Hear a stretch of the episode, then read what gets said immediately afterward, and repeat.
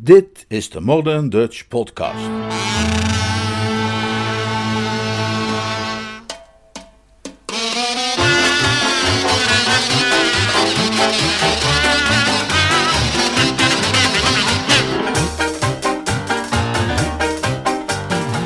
Geluk in de morgen.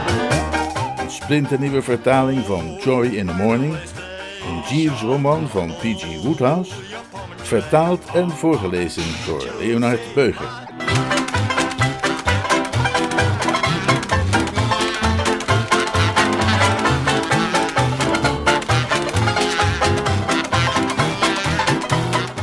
Hoofdstuk 21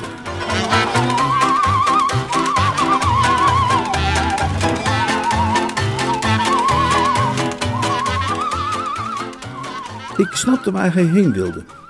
De betekenis van zijn woorden ontging me niet.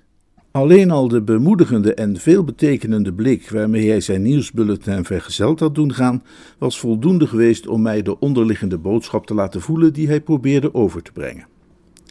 Het was het soort blik dat een Romeinse vader zijn zoon had kunnen geven op het moment dat hij hem schild en speer overhandigde en hem ten strijde zond, en die had me in principe moeten aanvuren als een stoot op de krijgstrompet. Toch merkte ik dat ik aarzelde. Na de dreun op mijn hoofd die hij me de vorige avond had gegeven, was de gedachte die bliksemse Edwin een flinke trap te kunnen verkopen er een die uiteraard veel aantrekkelijks inhield. En het stond buiten kijf dat het joch al jaren om zo'n moment van persoonlijke aandacht vroeg. Maar het is nogal gênant om zoiets in koelen bloede te doen. Het leek me ook moeilijk om er in de loop van een gesprek langzaam naartoe te werken. Hallo Edwin, hoe gaat het? Lekker weertje, baf! ja, u zult begrijpen wat ik bedoel, dat is niet zo simpel. In het geval van Boko was de hele situatie natuurlijk compleet anders geweest, want hij was in de greep van de razende woede die over iemand komt wanneer hij op de punt van zijn neus wordt getroffen door versgelegde eieren. Dat had hem zogezegd een vliegende start bezorgd. En dus wreef ik twijfelachtig langs mijn kin. Ja, zei ik, daar is hij inderdaad, Jeeves, en zoals je zegt, voorovergebogen. Maar zou jij mij werkelijk adviseren? Ja, meneer. En nu, op dit moment? Ja, meneer. Er is een tij in mensen doen dat met de vloed bezeild leidt naar het geluk. Eenmaal verzuimd blijft heel de levensreis belemmerd door ondiepten en gevaren. Oh, ja, ja, ja, zonder meer. Ja, zeker. Nee, tuurlijk. Eh, daarover geen discussie, maar... Uh... Wanneer u probeert te zeggen, meneer, dat het van essentieel belang is dat Lady Florence aanwezig is om de gebeurtenissen te observeren, zoals in het geval van Mr. Fittleworth, ben ik het daar volledig mee eens. Ik zou willen voorstellen dat ik nu Milady ga informeren dat u hier op de oprijlaan wacht, omdat u haar graag even wilt spreken. Ik aarzelde nog steeds. Het was zo'n geval waarbij je het met het brede algemene principe van een bepaald idee wel eens bent, maar het niet kunt helpen zekere twijfels te hebben bij het vooruitzicht het ook werkelijk in de praktijk te moeten brengen. Ik legde dit aan Jeeves uit en hij zei dat Hamlet met een zeer vergelijkbaar probleem had geworsteld. Uw besluiteloosheid is heel begrijpelijk, meneer. Tussen het volvoeren van een gruweldaad en de eerste stap is heel de tussentijd als een visioen, een ijselijke droom. De geest en zijn sterfelijke handlangers raadplegen elkaar dan, en mensen staat verduurt dan als een koninkrijk in het klein de schokken van een oproer. Hm, absoluut, zei ik. Hij weet die dingen geweldig te formuleren. Wanneer het u mocht helpen de spieren aan te spannen en het dappere bloed te doen kloppen, mag ik u er dan aan herinneren dat het bijna tien uur is en dat alleen de snelst mogelijke actie langs de door mij geadviseerde lijnen zal kunnen voorkomen dat u op dat tijdstip in Milords studeerkamer zult moeten verschijnen. Hij had het juiste argument gevonden. Ik aarzelde niet langer. Je hebt gelijk, Jeeves. Hoe lang denk je dat het nodig zal zijn de jonge Edwin aan de praat te houden voordat je Lady Florence voor het voetlicht hebt gekregen? Niet meer dan een paar minuten, meneer. Ik weet toevallig dat Milady zich op dit moment in haar privévertrek bevindt, bezig met literair werk. Het zal maar een korte onderbreking vergen voordat ze hier zal zijn. Nou, hoppeta dan! Uitstekend, meneer. Hij ruiste heen om zijn zending te vervullen, terwijl ik, Nadat ik het bloed een beetje had opgeklopt en de pezen binnen de beschikbare tijd zo goed mogelijk had aangespannen, de schouders rechte en op weg ging richting de plek waar Edwin gehurkt zat. Het weer was onveranderlijk stralend. De zon scheen en ik herinner me hoe er een merel zong in het aangrenzend struikgewas. Geen enkele reden waarom dat niet zo zou zijn, natuurlijk. Ik noem het feit alleen nog maar even om de algemeen heersende vrede en rust te benadrukken.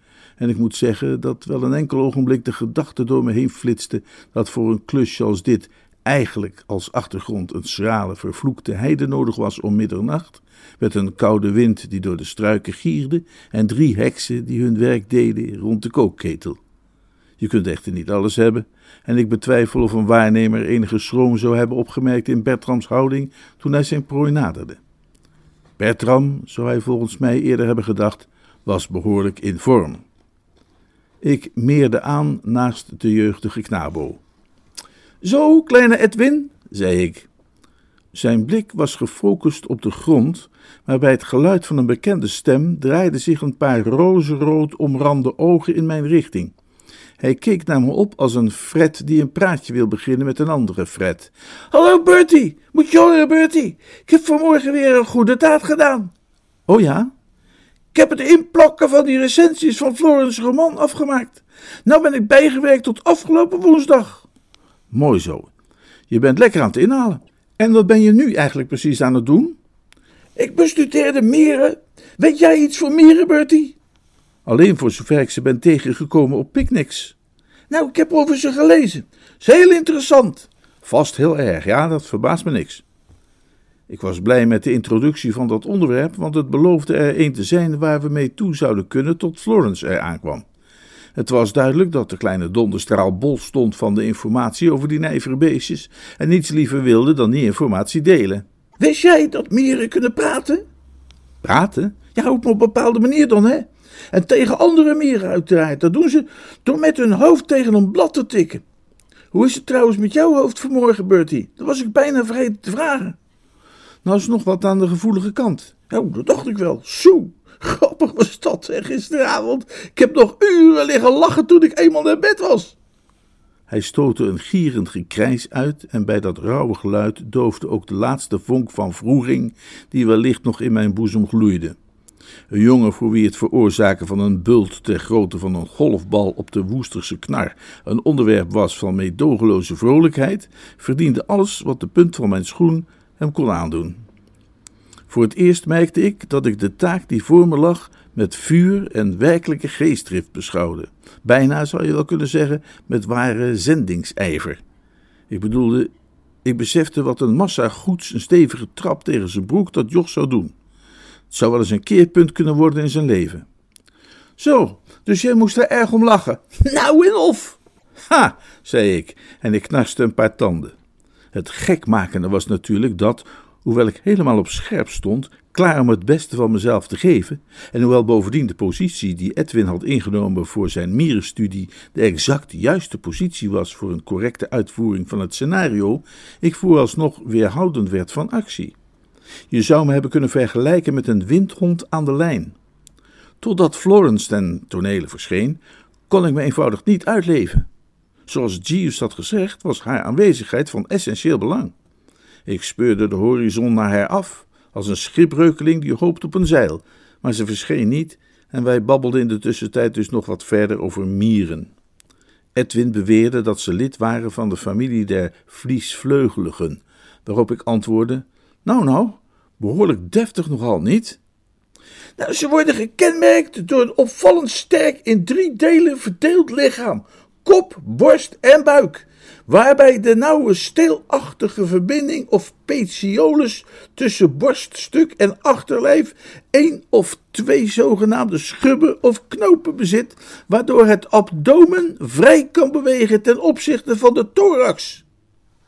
Je staat me toch niet voor de gek te houden, hè? Het vrouwtje voedt, nadat zij eieren heeft gelegd, de larve met voedsel dat zij opbraakt uit haar maag. Nou, hou het wel een beetje netjes, jongen. Zowel de mannetjes als de vrouwtjes zijn gevleugeld. Dat lijkt me eerlijk. Maar het vrouwtje trekt zich de vleugels af en leeft verder zonder. Dat lijkt me stug. Ik vraag me af of zelfs een mier zo'n ezel zou zijn. Nou, het is toch echt waar? Staat in het boek. Heb jij ooit mieren zien vechten? Niet dat ik me kan herinneren. Nou, dan gaan ze op hun achterpoten staan en dan krommen ze het achterlijf.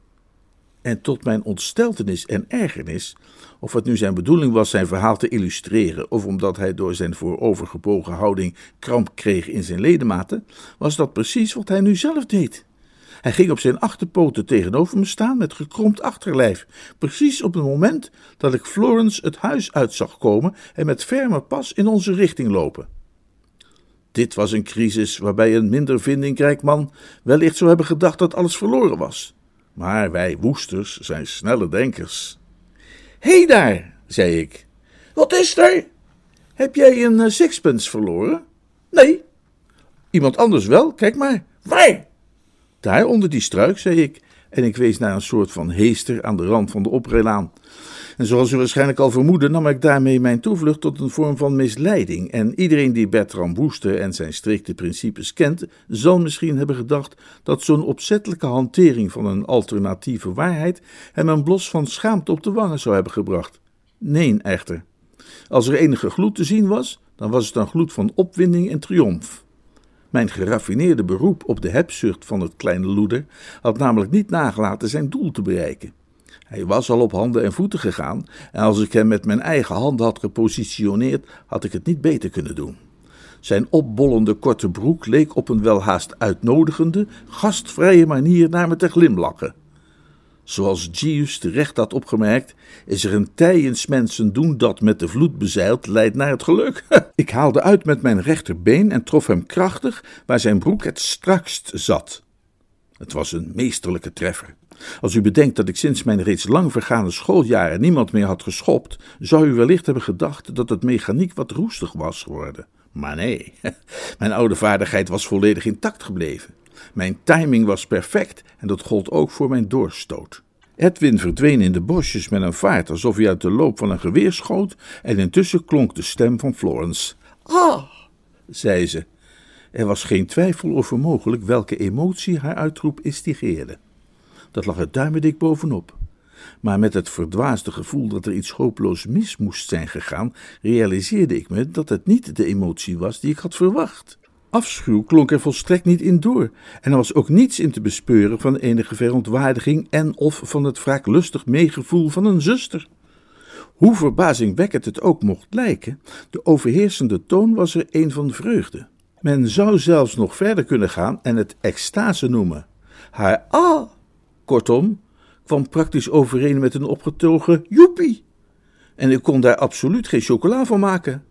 Dank je wel, Bertie, zei ze. Dat was nu precies wat ik zelf al wilde doen. Edwin, kom hier. Ginder in het struweel bewoog iets. Het was een heel wijs ventje dat zich in diametraal tegenovergestelde richting een weg baande door het struikgewas. Er klonk het geluid van een zwak en verwijderd soe, en weg was hij, zonder een spoor achter te laten. Florence staarde me aan, een hartelijke en dankbare blik in haar ogen en een gelukkige glimlach om haar lippen.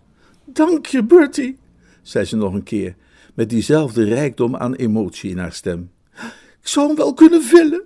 Kreeg net mijn album met krantenknipsels onder ogen en hij heeft de helft van de recensies van Spindraad ondersteboven ingeplakt. Volgens mij heeft dit expres gedaan.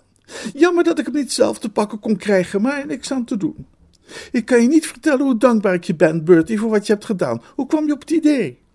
Och, dat kwam zomaar in me op. Snap ik. Een soort plotselinge inspiratie. Zo is dat bij mij gegaan met het centrale thema van Spindraad.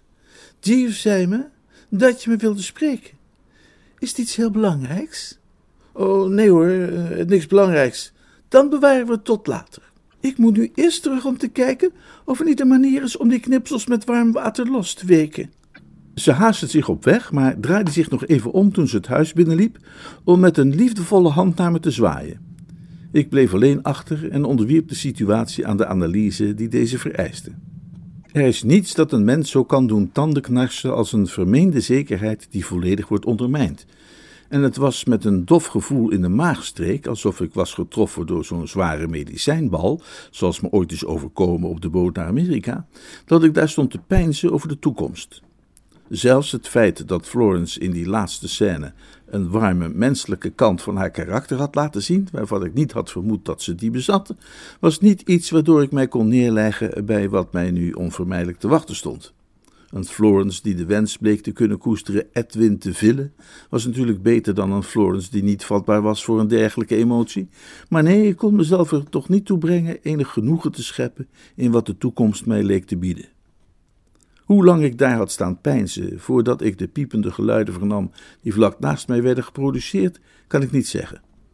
Het moet een behoorlijke tijd zijn geweest, want toen ik eindelijk uit mijn mijmering ontwaakte en ontdekte dat Nobby mijn aandacht probeerde te trekken, viel het me op dat haar manier van doen ongeduldig was, zoals bij iemand die met een doofstom heeft geprobeerd te praten en die eenzijdige conversatie heeft ervaren als slecht voor zijn humeur.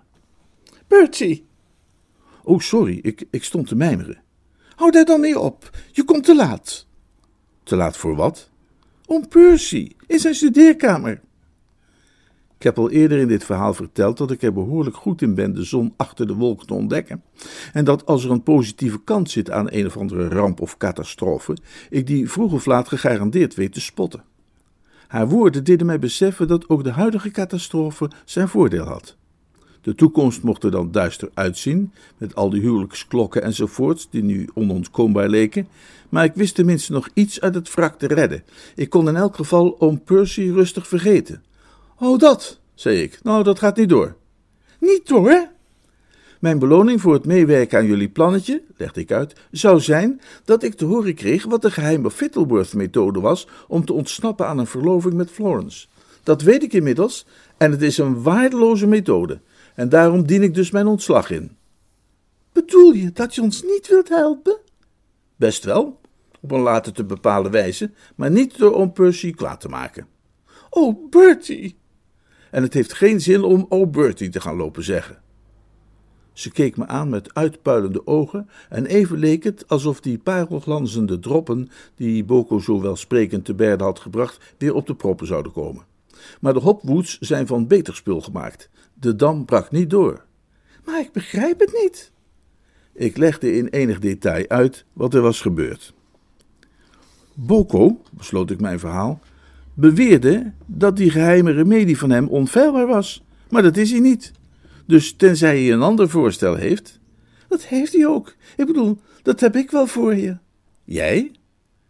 Jij wilt toch dat Florence jullie verloving verbreekt? Jazeker. Nou, hou jij dan je tirade tegen oom Percy? Dan zal ik haar die brief laten zien die jij me hebt geschreven, waarin staat wat je van haar vond. Dat werkt gegarandeerd. Ik sprong op. Ik sprong wel haast een halve meter hoog. Potverdrie, mee eens? Wel, deksels nog aan toe. Ik ben zelden zo geëmotioneerd geweest. Ik was die brief helemaal vergeten. Maar nu de vlijmscherpe woorden die ik daarin gebruikt had me weer te binnen schoten, wierp de hoop, die ik morgens dood had gewaand, zijn lijkwaarde van zich af en hervatte de zaken als vanouds. De Fittleworth-methode had dan misschien gefaald, maar de Hopwood-remedie zou ongetwijfeld de vogel afschieten. Nobby, je moet nu beslissen. Beloof je dat je Florence die brief zult laten zien? Twee vingers in de lucht, mits jij om Percy onder handen neemt. Is Boko op zijn post? Gegarandeerd. Opzij dan, daar gaan we. En als op vleugels snelde ik naar het huis, schoot over de drempel, vloog door de gang die naar het heiligdom van mijn aangetrouwde bloedverwant leidde en stormde naar binnen.